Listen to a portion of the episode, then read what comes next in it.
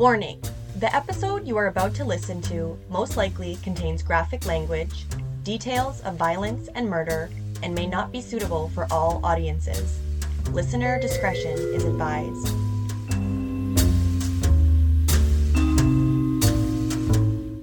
What is up, everybody? Welcome to Murder with My Mother, the true crime podcast where I talk murder with my mother. Hey, yo! What's up? What's up, mother? Happy uh, recording day. Yeah, happy recording day.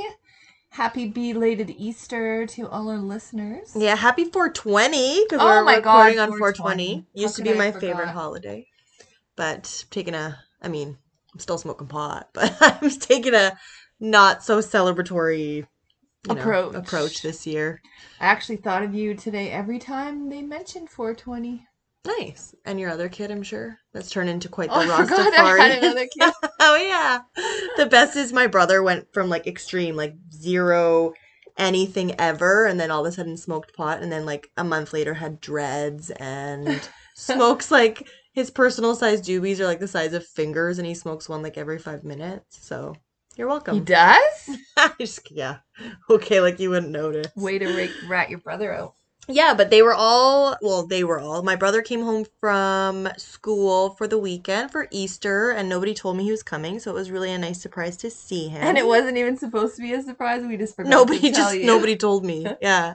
And then my grandma came, my mugga. I call her mugga. We've talked about her on other episodes. She no longer apparently listens to the podcast. Apparently nobody... Uh, apparently lots of people have dropped off. I hope it's nothing we did. No, but it's everyone ah. that we're related to, so maybe the... secret shots of maybe they got too much shit to do. Maybe fucking I thought we were a priority. I guess I guess not. So oh, well, there's that. Fuck them if they can't take a joke. There we go. Fuck them. Fuck them. Fuck them. Fuck them.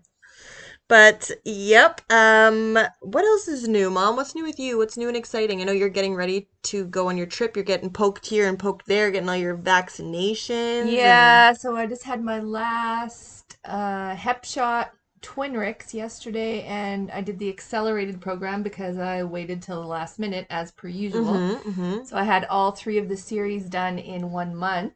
Nice. Which, which do you advise people to do that? Or uh, maybe... I mean, I've had enough shots this year that it's just like shoot me up with whatever. I've had more shots this nice. year, I think, that I've had since I was a baby. Oh. Well, that's good. I mean, you'll be nice and protected. Watch me get good. Hep and COVID. As you have to stay in the country yeah. you're in and not come back. So my main reason for getting my Hep shot done was that I want to maybe get a tattoo while I'm there. And I oh, think it's probably a good idea. To like a stick and poke one? Uh, I don't know. That's what they do there. No, they have regular ones. Yeah, but they're like known for the stick and poke. Well, I don't like really the way those look. Then well, why don't you just get one here? Well, because they're cheap there. I'm yeah, gonna go get a cheap definitely not the. You do. That's not the I'm first. I'm gonna get no regrets. Oh God! Just get like your grandkids' names, but spelled mm, wrong. Yeah. I guess we'll have to see what happens. Yeah. Well, that's exciting. Again, really excited for you. I, uh, no jealousy here at all. Yeah. So I'm leaving next Friday, which. Is pretty exciting. I'm gonna crash when I'm driving you to the airport. No, oh, I'm just gonna crash and on purpose. And Danica's gonna have her thirtieth birthday in May, and I'm gonna miss it. So. Yeah, and my firstborn is turning ten. Two You're digits. Also gonna miss that. I'm gonna miss that too. I just reiterate that on every episode till yeah. you leave. But and... no, that's really exciting. Nothing really over here on the. Uh, I think they said that the sixth wave is approaching us. Awesome. Something I really want to hear and something you probably don't want to happen while you're in a, another country. Uh, well, I don't really care. Once I'm there, I have like millions of dollars worth of health insurance that they make you get. And oh, cool. You'll be fine. Um, then. Whatever. I don't care. As long as I can get there. That's my thing. Like, that's yeah. my jam. Yeah. And it's just going to suck because if I change countries from Thailand to Vietnam... Vietnam to Singapore to be for all the murderers listening. Any of those, yeah. Then... Jatin Patel, if you want, anyone wants to come get me. Yeah, you know exactly I'll her be a itinerary. Drunk ninja on the beach. Yeah. Catch her at the full moon party on the fourteenth. No, that's on the sixteenth. Oh, sorry, sorry. Well, anywho, I'm really excited because, again, like I've said probably in the last three episodes, I'm really excited because then when we decide to go, once my children are all grown and don't need to breastfeed off me every five seconds, we can go and you can be like a pro and you can just take me all around. Yeah. I honestly, if I went to Thailand, I probably would just get Thai massage every day and wouldn't even go anywhere else. I'm going to get it every day. I would love, I would literally get one every yeah. day. Well, maybe even two. Bucks. I might even get two a day. It's under twenty for two hours. That's amazing. I just went and almost shat my pants. Is but it? Then the massage was so good. Like, I was kind of stressing about it at first. I smoked a joint, and then I accidentally booked us for two hours when I meant to book it for one each. And then I was like, oh, shit. But then, like, literally five minutes into the massage, I was like, I would give my firstborn child for this massage. I wasn't even worried about the price. Like, I'll pay a thousand dollars for this. Like, yeah, I didn't even care. I'm excited. But yeah, I'm really jealous about that part specifically.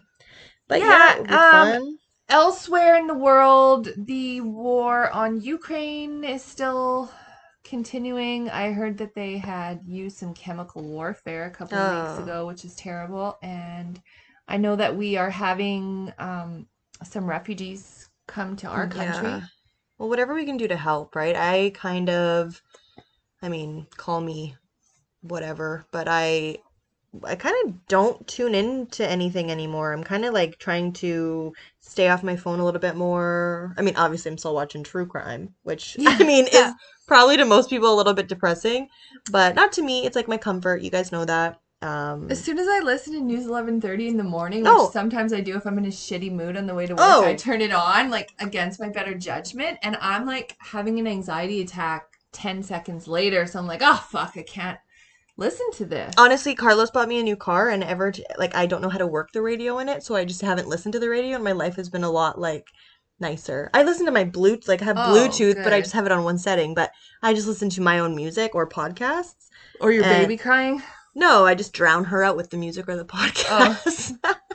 But no, I, I used to listen to News eleven thirty every time I drove Kirsten to school every morning, and no, I, I remember feeling like, idea. Holy fuck, yeah. like, I gotta go back to bed, I this would, sucks. I would rather listen to people getting, like, decapitated, and, yeah, you know, it's nice and comforting. It's a lot, like, I think more and more, I was talking to my ex yesterday, and he's just like, are you really tired? And I'm like, well, well think about what we've been through in the past two years. Yeah.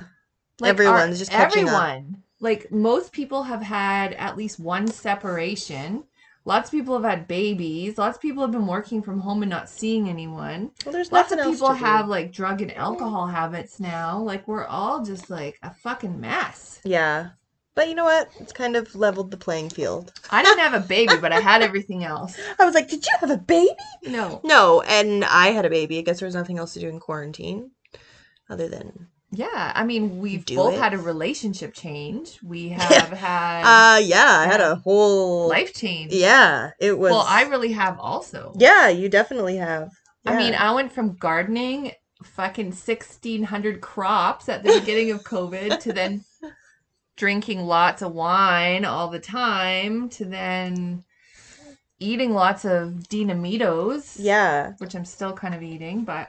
Yeah, you have a Dinamitos addiction. Dinamitos, if you want to sponsor Murder With My Mother. I think it's actually called Dinamita, but oh, they're well, they're lovely. The same as Takis. I'm sure you don't discriminate, really. Uh, Takis taste more cuminish. Um, Dinamitas like cumin. Are, if you haven't tried them, fucking do it. It's the best decision you'll ever make. I wonder if you're going to have a Dinamitas uh, withdrawal when you go to... I'm bringing sixteen bags. One carry-on just full of chips. Yeah. Well, today we have episode thirty-five for you guys, and we got a, a lot of requests for this one. I had specifically Amy, I had a request from her to do this one, and we have had multiple requests, so this one's been on the list. But this one is what I like to call an onion story, which is layers. There's layers to this bitch. There. I hope it doesn't make my eyes water. It might, because it's... There's so many layers, and it's really sad, and it's really just, it's fucked up, obviously, because, you know, it's about murder and innocent lives are lost and all of that, but it's just, uh, it's really a curious story, this one. So with that, Mom, I don't know if there's anything else you want to catch up on. before we hop into this episode? Uh, no, I think I'm pretty caught up. All right, well, with that, here is episode thirty-five. Hope you guys enjoy.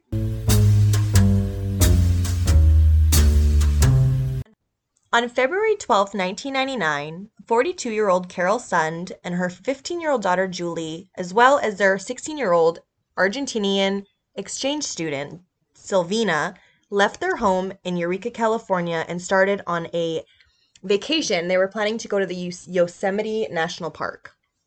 And then they were going to meet up with Carole's husband, and they were kind of doing like a two-in-one thing. So instead of just going on this trip, they made like a, a pit stop where Juli, the fifteen-year-old daughter, had a cheerleading competition.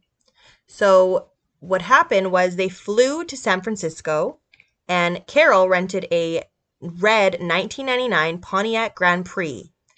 And like I said, they stopped in Stockton, and that's where she took part in the uh, cheerleading contest. Ooh. I think as well as they were looking at universities, I read in some of the research, but she's only fifteen, so I don't know what. Uh, I think in the States it's a pretty big deal, though, like especially if you're involved in sports and stuff, to like check out universities, see what's up. Yeah. Okay, that makes sense. Yeah. So their plan was that they were, basically from there, they were going to go to stay in Yosemite's, um, there's a lodge there, and it's called the Cedar Lodge. It's in El Portal, and they were going to go do touristy stuff, right? So Silvina was there uh, for three months, I believe. I think so. so yeah, from I think Argentina. They'd already done like a bunch of stuff with her. Yeah. And they were just trying to basically show her how beautiful the country was. And, and it was winter. It was, well, it was February. So it was like yeah. just, it was still wintry. And, you know, like even we have a place here, obviously, if you're local, you know, Whistler or yeah. Banff. Um, Banff is in the province over, but even they're beautiful in the summer and they're beautiful in the winter. They're more, in my personal opinion, beautiful in the winter because they're mountainous. Like yeah, and when you look at the pictures of Yosemite in the winter with all of the jagged rock peaks and it's stuff beautiful, covered yeah. in snow, it's it's actually breathtaking. There you go. Yeah. That's a very, very good descriptive word. Yeah, so. And Carole and her husband uh, were busy realtors. They owned a business in the Stockton area, and I guess he just really couldn't get away because he had to prepare for a business meeting. So yeah. It was the three ladies that were taking off for the first leg of the trip. But yeah, and like you said, they were going to show like Silvina, right? It's like yeah. they probably wouldn't have done the same trip if it was just the two of them. Maybe they would have. Maybe they would have. Silvina, they really wanted to show her how beautiful. And like, you know, California is known for being sunny, and, you know, this part is like beautiful winter. They had a lot of things planned, like they were going to go skating and snowshoeing. They did, yeah, they yeah did, all this stuff. Do all that stuff. So I have been to um, Mount Shasta in California, mm-hmm. and it's kind of creepy. Like it has like, yeah, you think California, you think like hot, sunny, yeah. sandy. It's beautiful there, but Mount Shasta is got a really cool mountain range where they say aliens live, so that was kind of creepy. There's too. There's a lot like, of alien activity said to happen in California. Yeah, and I, and Alberta, which is weird. And I have never Whistler. been to Yosemite. Have you? No, I haven't. I haven't been there either. Well, I would know if you went. I don't know. Mother. Yeah, but maybe you wouldn't remember. I've done pretty good lots memory. Of stuff. That you, maybe you work at London Drugs. I was like, well, I didn't work at London Drugs. Anyway. So on February fifteenth, like we said, they had planned to do some activity. So they hiked in the Yosemite National Park, and they, like I said, they skated. They did all this touristy stuff. But that night, they kind of, all the guests had kind of checked out, and it was kind of, it was just them there, really, at the resort. It was quite a big resort. It looked kind of like a motel, actually. Yeah, it, it looked like kind of like six motels squished together yeah. with... With um, one kind of far pool. In the back, and that's where they were staying. Yeah, so the night before they were supposed to leave, they just went to the front desk. They asked for some videos, like, uh, to put in the V C R, if anyone knows what a V C R is, flashback. And they just stayed in for the night. Decided to dance to their eight-track. Yeah, okay, I don't even know what that is. So the next day, the staff at the inn claimed that when they cleaned the room the next morning, it was like, pretty much like they just checked out. They didn't think anything of it. And um, Jens, the husband, was supposed to meet them uh, at the San Francisco airport. on their way, they were going to all go to Arizona. Yeah, and they were going to, t- well, he went to his meeting. They were going to go to the Grand Canyon and also yeah. show Silvina. Silvina. Also, I've heard great things about the Grand Canyon. So well, I've beautiful. been there. You have, yeah. yeah. It's like when people take pictures there, it looks fake. Like the background. Yeah, not even, I. Did you even go? I pushed my husband off the edge. Well, you probably wished in hindsight that you in did. In hindsight, yeah. twenty twenty. But he was really surprised that he, when he got there, he did not see his wife. His wife was not there. And I think that she was a pretty punctual woman, and she's probably pretty good at communicating because obviously this is before cell phones were very accessible, which is weird because they had car phones, but they didn't have cell phones. So anyway. Yeah, but car phones worked like shit also, just so you know. Oh, I'd missed that part.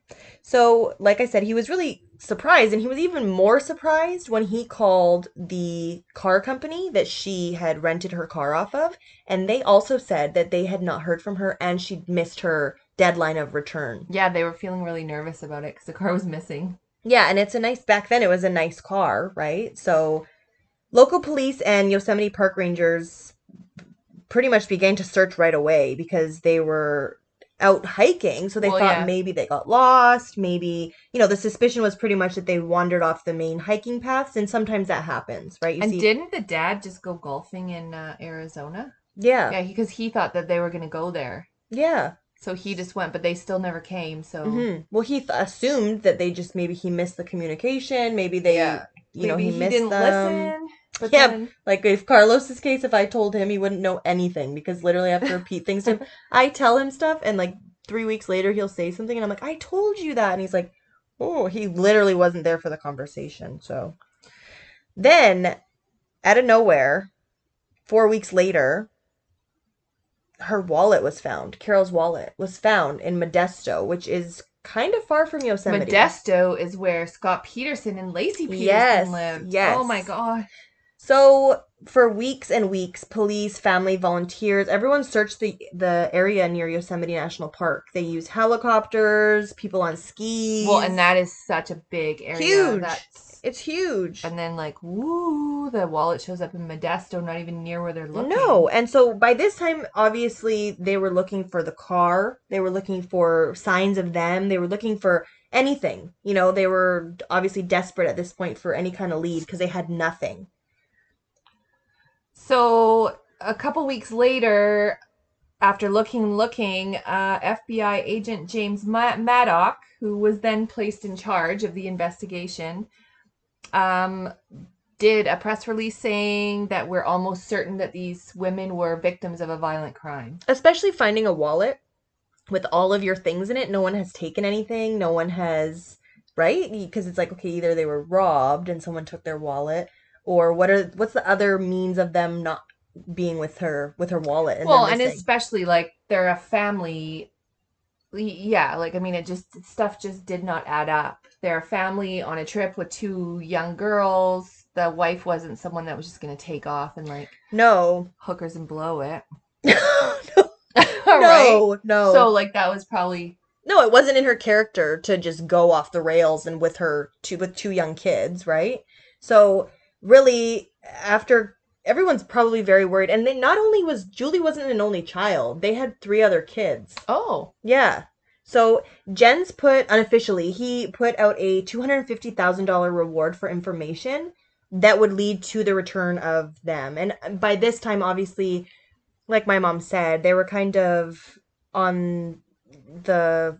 You know, they knew that they had met with a unfortunate like foul play, circumstance. Yeah. Exactly. So... Uh, after a couple weeks, he upped it to three hundred thousand dollars, and still there was nothing. They even went on Good Morning America, and they begged Americans to help locate their their daughter and the and her children, or, you know, Silvina and Juli. And the other children, I guess, probably just thought their mom and Juli were coming home.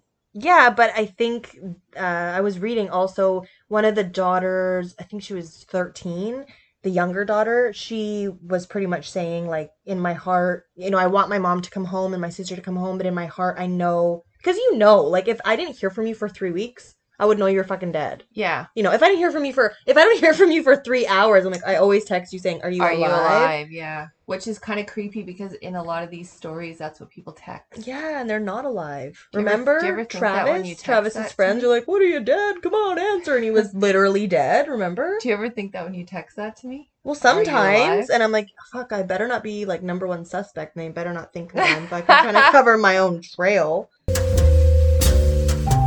Uh, after a couple weeks, the family's worst fears were confirmed when a hiker found the nineteen ninety-nine Pontiac hidden. So it was hidden. And it was burned out. And it was burnt. So obviously at first they didn't know it was that car. A, a hiker just stumbled upon a burned car, which is never a good sign. And after several days, the bodies in the car were identified as Carole Sund and Silvina Pelosso through their dental records. Oh, devastating. Then, some of the research I've done, some of them don't say this part, but then the police somehow came across a letter with a map saying, "I had fun with this one," with an X. Yeah. And when they went and searched on March twenty-fifth, that's when Juli Sund's body was discovered. And it was discovered near Pedro in uh, Tulum County. And it was really badly decomposed, and her throat had been cut. So her body was decomposed, but it wasn't as decomposed, so you could still tell her cause of death. Well, and the other two, they couldn't tell because they were burned. No, they were right? burned so severely. And so obviously, we know when something happens, especially in the United States, and especially at a tourist attraction, and especially such a horrible, violent crime, like these women are... Obviously now they have been kidnapped and murdered, and not just murdered, but they've been... burned after, and you know, one of them, they've got this horrible letter saying, "We've had fun with this one," and like, that's fucked up. So obviously the F B I is hot on the trail, or well, they want hoping. to find someone that's this dangerous. Yeah, exactly. So by mid-April, those who had been, they they had arrested people, and they pretty much um they had four men that they considered to be the main murder suspects. They were basically involved in the drug trade. Yeah. And so the first suspect they had was Mick Larwick, Eugene Rufus, Billy Joe Strange, and Daryl Gray Stevens. And they basically did a press conference, and they announced, "Don't worry, everybody. We have the murderer. Don't worry. Like, you guys go back to Yosemite. Everything's fine. It's okay." Right? So but that was bullshit. That was bullshit. Because then... on July twenty-second, park rangers found the decapitated body of Joie Ruth Armstrong, who was, um, she was like a, uh, what like is it? Like a ranger, right? Kind of like a campground. She she did something with, like, um, the National Park Service. Like, um, I don't know. She worked on education programs through a partnership with the National Park Service. Yeah, and so... she lived in the park. Yeah, she and had like she a little always, cabin. Like she was always talking to her friends and saying like how much she loved her job, she loved the area, like she was lucky enough to get that job. And yeah, and this is fucked up. Like I said, obviously now there's been three women that have been murdered. Now one woman who works in the park has been decapitated. So that's, and they've they've announced now, "Oh no, it's safe. Go back. Don't worry about it. Don't worry about it." But they're thinking that she was murdered on Wednesday, July twenty-first, because that was the last time she was seen. And her body was next to a stream, and her head was within the water that she and her friends had used for drinking water. Ugh. So police found her car in front of her cabin, and it was packed. So it was almost like somebody had come, you know, she was she was planning a trip. She was supposed to go for a trip. To visit a friend, yeah. Yeah, and so when she didn't show up, obviously they sent the ranger out to go look, and her her car was packed, so that indicated that she, someone took her basically by surprise. And the difference was in the other murders is the person who committed those murders didn't leave any evidence or burned it, or there was nothing that they could find. But with the murder of Joy Armstrong, there was a lot of evidence. So this evidence led them in the direction of their suspect. And on Saturday, July twenty-fourth, F B I agents announced that they had a man in custody on a strong suspicion of murder, and that a significant announcement would be made shortly. Hey guys, it's Danica. I know you've heard our commercial of Fur Sense Dog Dry Shampoo, but now's your chance to get some for yourself and for your furry companion. Use promo code M W M M ten at checkout at w w w dot fur sense dot c a for ten percent off your first sifter pack. These things are awesome. With the sifter pack, you can try all three scents: restorative cedarwood, purifying peppermint, and my personal favorite, Zen lavender. That way, you can say goodbye to those stinky car rides home. I promise you and your fur baby are gonna love this product. Now, back to Murder with My Mother. So the suspect that they had was thirty-seven-year-old Cary Stayner. And Cary had been one of the people questioned after the triple killings in February. But at that time, there was nothing that linked him, because what happened was he was a handyman at the Cedar Lodge and he lived upstairs. So if there was something found in the room, you know, that could easily be, oh, I'm the handyman. You know, there was nothing that really pointed them in the direction of Cary to assume that he actually had something well, to do with this. Well, and he had no criminal record other than a pot charge in the yeah. past. And every single person where he worked had good things to say about him, except for one woman. Yeah, and that woman's daughter, she said a lot of bad stuff uh-huh. about him, but he, that's because he used to stare at her teenage daughter in the swimming pool weirdly. And I mean, there's probably always someone that's going to say something shitty about someone. Yeah, but, but everyone else didn't really say anything. You're gawking at a teenager. Yeah. So at Joie Armstrong's cabin where she was murdered, they obviously did a lot of forensic evidence. They looked for things, um, and there was tire tracks. So the tire tracks were very specific tire tracks, and um, Cary Stayner drove a very specific vehicle, so they knew right away. That kind of led them to know. And so because he lived, like we said, in the Cedar Lodge, he was the handyman, so he lived there. His apartment was searched in the uh, later in the day, and that's where authorities discovered the evidence that linked him to Armstrong's murder. So Maddock, uh, Special Agent Maddock, he obviously had a hunch that turned out to be a good hunch, and so they pretty much right away after that, they searched the apartment. They found other evidence li- linking him to the Sund and Pelosso murders. So then they kind of knew that they they had the right guy. By Friday, July the twenty-third, Stayner had disappeared from the area, and by the time they went to arrest him, they finally caught up with him at, of all places, a nudist colony, which he frequently visited. Yeah, he was quite the nude guy. Everyone said, there was one, uh, I don't know if you saw the this girl. During the research. Yeah, she said, yeah. no tan lines. Did you see that? Yeah. Oh, he had no tan lines. We'd hang out with him all the time by the river. Naked, and he had no tan lines. But he never crossed these creepy lines with them, no, which is he never did really anything weird. To anyone. No, you know what, actually, because in his, so this is what made me think that he, I mean, you go to, I don't know who watches Dexter here, and te- Dexter's obviously made up, but if you see in Dexter, and like most serial killers and sociopaths, it's hard for them to actually, you know, uh, formulate a actual, like a, a relationship. Like, yeah. It's actually hard for them to have relationships. So Cary, I think, it comes out later that he had been having these thoughts about doing this to people since he was seven, seven years, years old. Let me jump ahead. And he never really even had relationships with anyone. No, never. He could no. never, like, and he was a good-looking guy. Yeah. And he just basically would, he was creepy because he, he didn't have that, the threshold of like, okay, this is inappropriate. He would have, obviously think about it. If you have inappropriate thoughts about women, about murdering women since you're seven years old, you and you can't articulate. Well, and he never just had, yeah, like the flow of normal no, of exactly being like, you know, like, hey, nice, nice pants like, or think, whatever. You know, I don't know. That's do you not think a very nobody good pickup noticed when he was like hanging out nude by the river? They were just distracted by his cock or like, I don't know. Maybe, but they would. He didn't gawk at anybody. So apparently he didn't give off any creepy vibes, but to people that knew him previously, when he was younger, he was yeah, like he an was. awkward, creepy guy.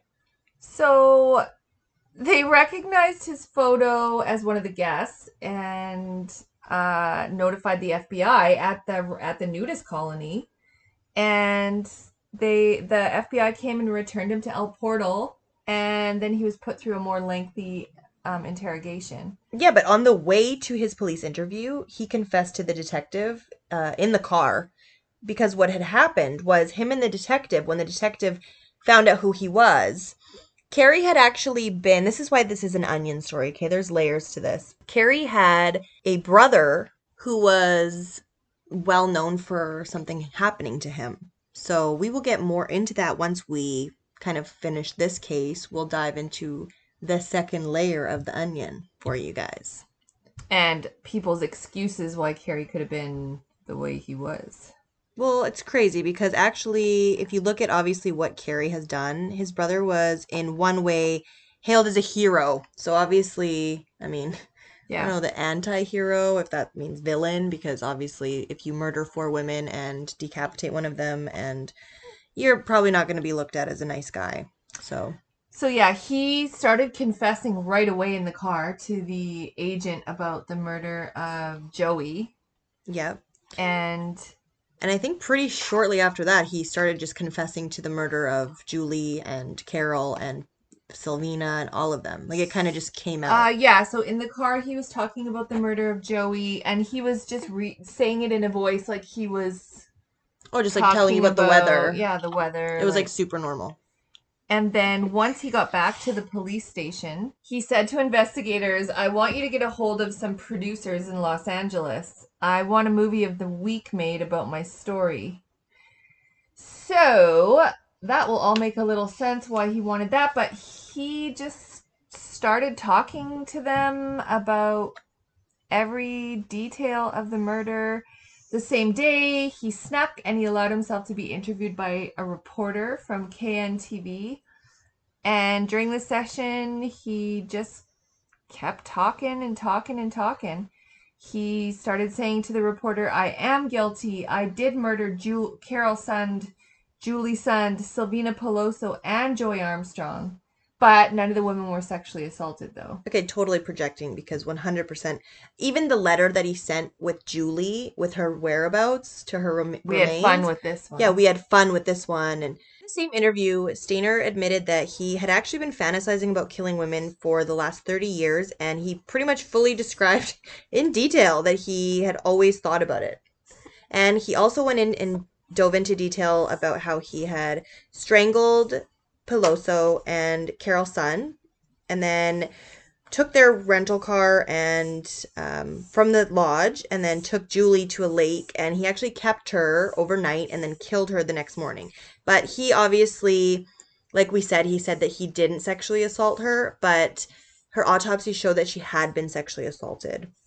So right away, he's just bullshitting. It's like he was ashamed about the sexual stuff, but not the murders. Yeah, and he addressed the victims' families after the interview, like when at the end of the interview, and he said that he was sorry. He said, I am sorry their loved ones were, were where they were when they were.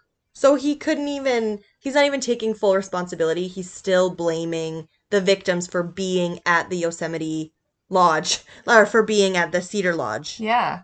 He's pretty much saying, like, it was their, it was their fault that I... that they got murdered because they were there at the time that I was there. And he had specific information, like, about wallets and where things were found and stuff like that, that they knew for sure it was him, one hundred percent. Yeah, for sure. And so in room five oh nine, which is the uh, hotel room that um, that they had rented, the Sunds, they said that they had found um, evidence, of, evidence sexual yeah, of sexual assault and murder. So in his interview, he claimed that hair from his body was left on the bedspread in their motel room, and he returned later and changed the bed. So, like, remember how I said earlier, there wasn't a whole lot of evidence because he he actually admitted that he watched a lot of C S I, um, different, like, shows that kind of teach you how to probably listen to a lot of podcasts. No, just kidding. It wasn't a thing back then. But basically taught him how to... Covers tracks. Cover, yeah. He took all his hair. He vacuumed. Um, vacuumed. But there were still, now that they looked into the room, there were still um, evidence of him being there. So the vacuum sweepings that were taken from the inside of Joy's apartment were where he said that um, he bound her with duct tape and all that stuff. They had hair evidence from there. There was also um, bodily fluids on, from the bed, like the bed sheet, which were also his. So if you're going to say you didn't sexually assault anybody and then you're there finding your bodily fluids everywhere, then either you did some other weird shit, still sexual, but, you know, after just decapitating someone, and I don't think that that was intentional, but, I mean, you're leaving your evidence everywhere, right? That must have been a struggle. And they say that Joie Armstrong um, fought back. He she fought back because he wasn't actually trying to decapitate her. He just said that he, um, like she just got carried she away. Yeah, he got carried away because she was so she was fighting for her life, right? Yeah, yeah. I mean, she was a pretty fiery one. She was a forest person. She was, and she was also a ginger. Yeah. Oh, yeah. Yeah. And we've covered that in a couple episodes. Yeah. We come from a long line of gingers, so we know how fiery they can be. If you guys listened to two episodes ago, you also know that sometimes it can be a sometimes it can be a problem. But yeah, based on everybody that knew Joie Armstrong, she was had a very good personality. She was very outgoing. She was a people person. She obviously loved the outdoors, and obviously she was a fighter. She was a fighter. Yeah. So. so there was a laceration found on his hand, yeah, and fingerprints found in his truck and her blood and stuff like that. So yeah. So Cary Stayner, like we kind of have hinted at this whole time, was on the outside very quiet, friendly. Um, he worked at the hotel or the motel, I should say, as a handyman, and other than that one lady that he worked with, nobody kind of noticed anything. But people that he grew up with. He went through a lot. So, you know, our age-old question, is it nurture? Is it nature? This one, yes, a lot of fucked up shit happened to Cary Stayner in his life. But with the whole, I've been thinking of murdering women since I was seven years old, I feel like that is nature. Some people are just born to be evil. I believe that. And then, because what we're going to tell you that happened in his childhood happened after that. So it was like the perfect storm. As we also quite often say, the perfect storm happens to the perfect psychopath, and then it breeds the perfect serial killer. Exactly. So Cary Stayner was born on August thirteenth, nineteen sixty-one, and his parents were Kay Stayner and Delbert Stayner. He had a couple siblings, notably, like we had mentioned, Steven Stayner was his younger brother. So when Cary was eleven and Steven was seven, in December of nineteen seventy-two, a man, a pedophile, had actually pulled up and on the way home from school while Steven was walking home, kidnapped him. And actually pulled over to a payphone and said that he called the mom and dad, which he obviously did not, and told seven-year-old Steven that his mom and dad said that they no longer wanted him. So Steven was to come and live with Kenneth Parnell. Kenneth Parnell, who was him, the pedophile. So after that, he had him for seven years. He basically, he, so his name was now Dennis, Dennis Parnell. And he... He put him in school. Yeah. He moved around to different towns with him. Uh, Steven, a k a. Dennis, was allowed to go to school. And he had friends. And he was still, by everyone's account that went to school with him, a pretty happy-go-lucky, popular kid who just had, yeah, he really had a no rules. No, he had no rules. He could smoke. He could do all this stuff. But it was obviously, like... Um, there was a one interview I was watching. He had a girlfriend, and he was about sixteen, and they had uh, no, not sixteen. Uh, fuck, he was good fourteen. Math. He was about thirteen when he had this girlfriend, and they were drinking beers, and he started crying to his girlfriend and said, "I miss my real, I family. miss my real family," and all this. So what had happened was seven years into being kidnapped, because obviously at the age of seven, you're pretty naive, you're very impressionable, you're easy very to control. Exactly, yeah.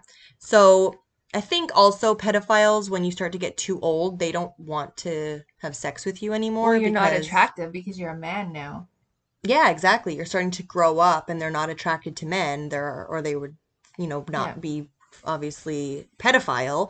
But um, he talked someone else into basically kidnapping a five-year-old little boy. And with him, same M O that they did with... Yep, with Steven in the first place. And they kidnapped this little boy. And not even two weeks into this little boy being with Steven and, well, sorry, Dennis and um, Parnell, the other, the pedophile, he waited until Parnell left, and he went and took the little boy and hitchhiked to a town, because, you know, everyone was hitchhiking, to a town over, and went right to the police station and said, there's a famous line. He said, all I know is my first name is Steven. Yeah. And that's actually that. a movie. So uh, all this stuff is unfolding. When Steven was initially taken, it obviously took a really big toll on the whole Stayner family. Um, the mom was always a little bit cold and kind of distant in the first place. So after Steven was kidnapped, I mean, I think the whole family fell apart, obviously, right? The dad, because that's really hard, having a child kidnapped, because you obviously assume that they're probably never coming home. I mean, that not to dead. be grim, that they are dead. And I know that Cary, it was said that he had a lot of blame on, he, you know, he was very, felt very guilty because he was supposed to be with Steven. Well, and the mom had said too, like, that her favorite, her favorite son was clearly Steven, and she had said it. Yeah. Which is horrible, but yeah. especially when you have other kids. Yeah. I mean, but it's very, you know, there's a lot that had happened. So obviously when his brother came back, there was also, because it had been seven years of of this, and now his brother came back, and not only did he just come back, he came back and he was kind of hailed as like a hero. Because he had saved this other kid's life. Yeah. And there was yeah, all these interviews all and movies. And, and like, yeah. The Today Show. I think he was on the Today Show by like the very next day. Yeah, crazy. And so obviously this is going to take a toll on the family that he's returning to, right?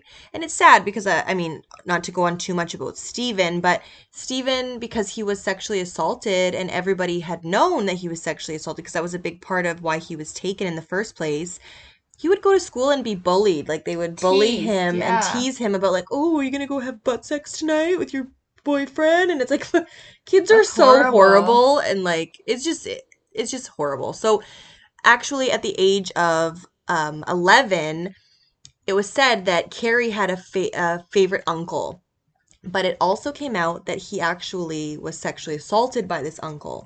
Well, that's what Cary said. That's what Cary said, and that's what other people had had said as well. But what had happened, and actually, it's not what, only what Cary said. This guy went to court, and everything was charged. Oh, yeah. So it wasn't just what he said, but he also. Um, Li- decided to live with that uncle later in life.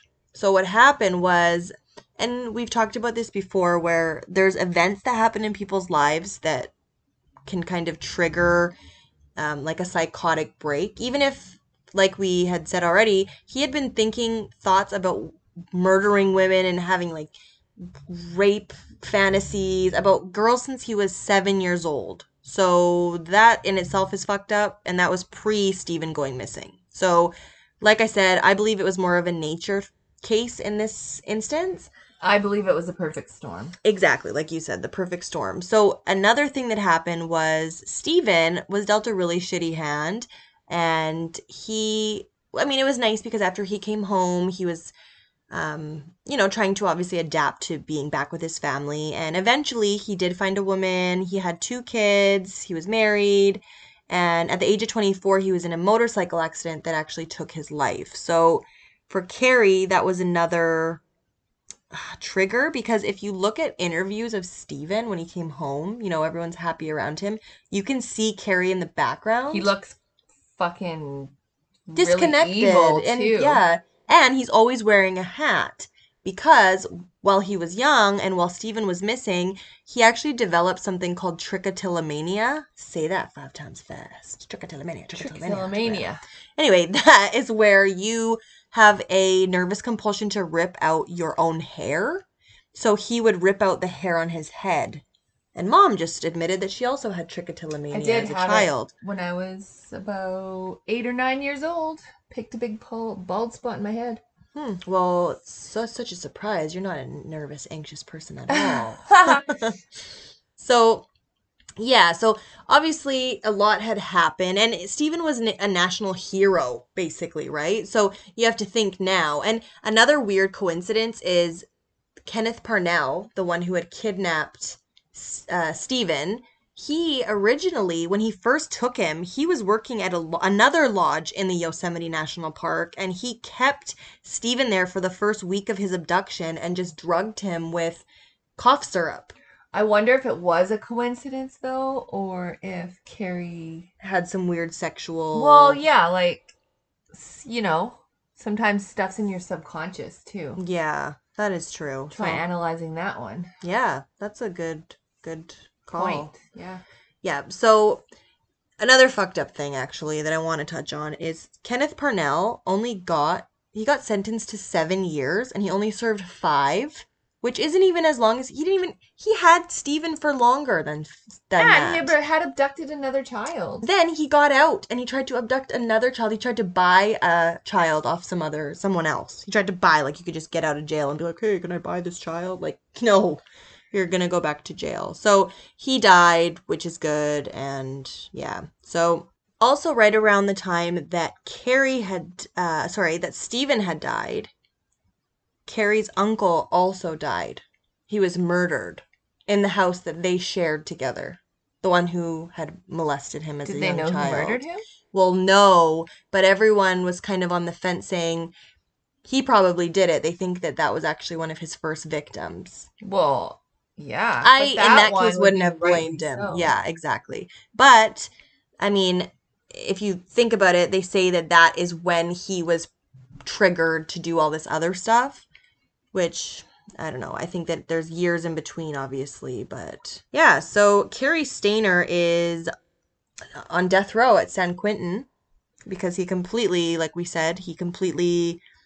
took full credit for all the murders, and he actually went and, um, upon confessing, he brought them to the sites and showed them all the duct tape that was still there and the murder weapons and, um, you know, the, the murder weapon that he used to de- decapitate Joie Armstrong and...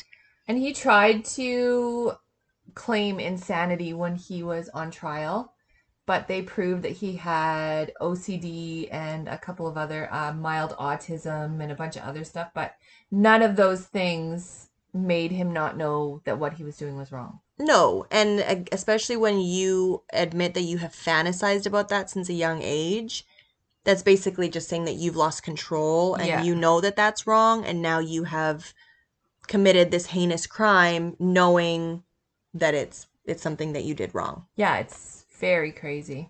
It's really sad, too, because, totally side note, but Steven Stayner and Timothy White, who is the little boy who Ken- Kenneth Parnell abducted. Kidnapped, they both died at very young ages. Like, they were both dealt really horrible hands. And if you watch the movies or the documentaries or anything like that, it was very... Steven was, like, looked like such a nice boy. Like, he was just gone he through was so a nice much. Boy.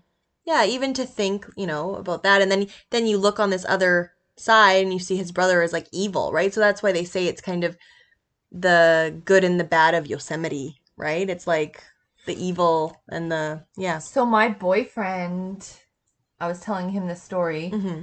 explaining it all to him. And he's like, oh, I went to Yosemite in July of nineteen ninety-nine. Which is when Joie Armstrong yeah. was murdered. Oh, my God. I wonder yeah, if he was he there was, before. He or... was camping there in July. Wow. Yeah. Such a coincidence. Coincidental. Yeah. So that was episode thirty-five, the case of, well, it's like the a multifaceted case of Cary Stayner, but the murders of Juli Sund and Carole Sund and Silvina Pelosso and Joie Armstrong. So rest in peace, ladies. That's a horrible way to go. And the fact that he, again, you know, most killers, most killers are just pieces of shit. This guy's obviously no different. But the fact that he says, well, I'm sorry that they were there when they were there. And they I were in the there. Wrong place at the wrong time. Yeah. I couldn't control myself. Yeah, but typical. That's a lame excuse, motherfucker. And, and he's yeah. still on death row in San Quentin. And they haven't killed anyone in California for a super long time. No. But hopefully they fire it back up and he's one of the first to go. Yeah, hope so. But it's sad because, uh, like we said, too, he had a very, he was not bad looking, especially as a child, like as a younger man. And he just had this creepy, everyone, anyone that knew him said that he, he couldn't form interpersonal relationships. Obviously, probably the ass, the autism, probably. um, played a big role in that. And I think also he was one hundred percent a psychopath. So I feel like, yeah, it would just be really hard to form interpersonal relationships. And he basically, you have to have, you know, there's there's layers, there's like levels to to talking to someone, and then oh, then you're you know you're dating, you're flirting, and you're dating, and but apparently he was just creepy from day one, so he didn't have that uh, that gauge of like, am I creepy or am I a killer? Yeah, and then another thing too, which is kind of creepy. There was a lady, I guess he was dating, that worked at the Cedar Lodge too, in the in the bar, like one of the the bartender or the waitress or something. But she had two little girls, and they would be there all summer because there was a pool right outside the the bar. And so he was dating this lady, I guess. Somehow he formed an interpersonal relationship with her, and his um. I guess he was pretty good with kids, and he was teaching her kids, she had two daughters, he was teaching them how to dive, and by the end of the summer, I guess they were like great divers, and they loved him. He would bring them a Beanie Baby, which if you grew up in the nineties, you know Beanie Babies were, if you're Rick Soon's dad, then you know that Beanie Babies are all the rage, because he had, my mom's ex-husband's dad had like two rooms with shelves on every fucking wall, filled cases. With Beanie Babies, cases, collectibles, everything. That's so, a whole nother episode. Oh, God. But what happened was he would buy these little girls, every time he saw them, he would buy them new Beanie Babies.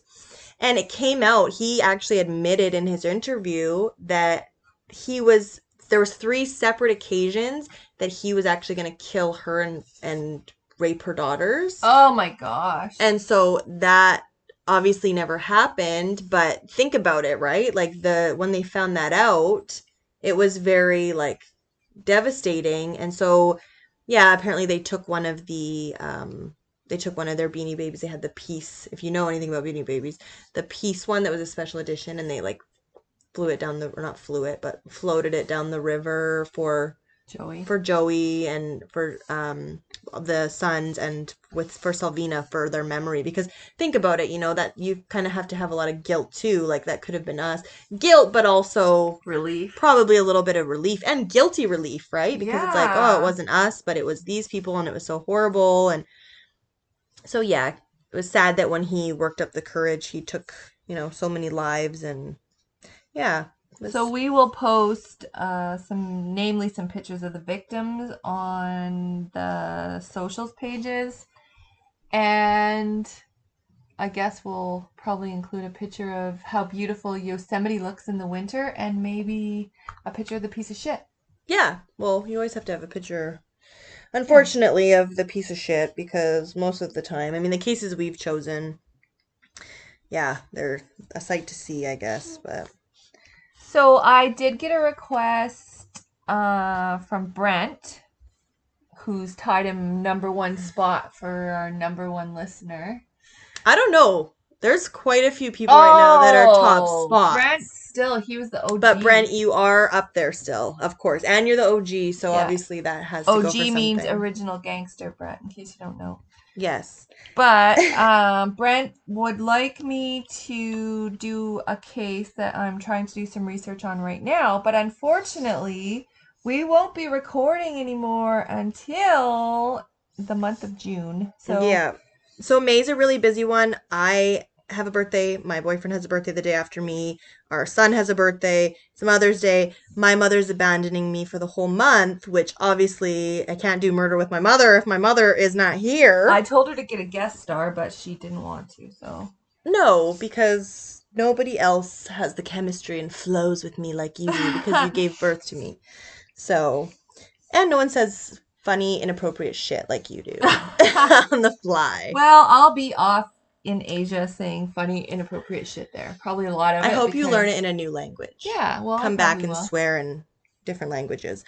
But we are actually going to hold up to a new challenge when my mom gets back. I haven't actually told her about this yet, but we are going to start actually filming ourselves, and I'm going to be actually tan, suntan, hopefully. Yeah, it will be like night and day, because I am so pasty and pale right now, and mom is about to go on a five week long sunbathed vacation, so I'll look like the wrinkled lady from Something About Mary. Look like and I'll hold an umbrella even when we're inside. Yeah, because we're only eighteen years apart, but we're about to look forty-five years apart, which is fine. But that's yeah. So I'm we're gonna. Yeah, me too.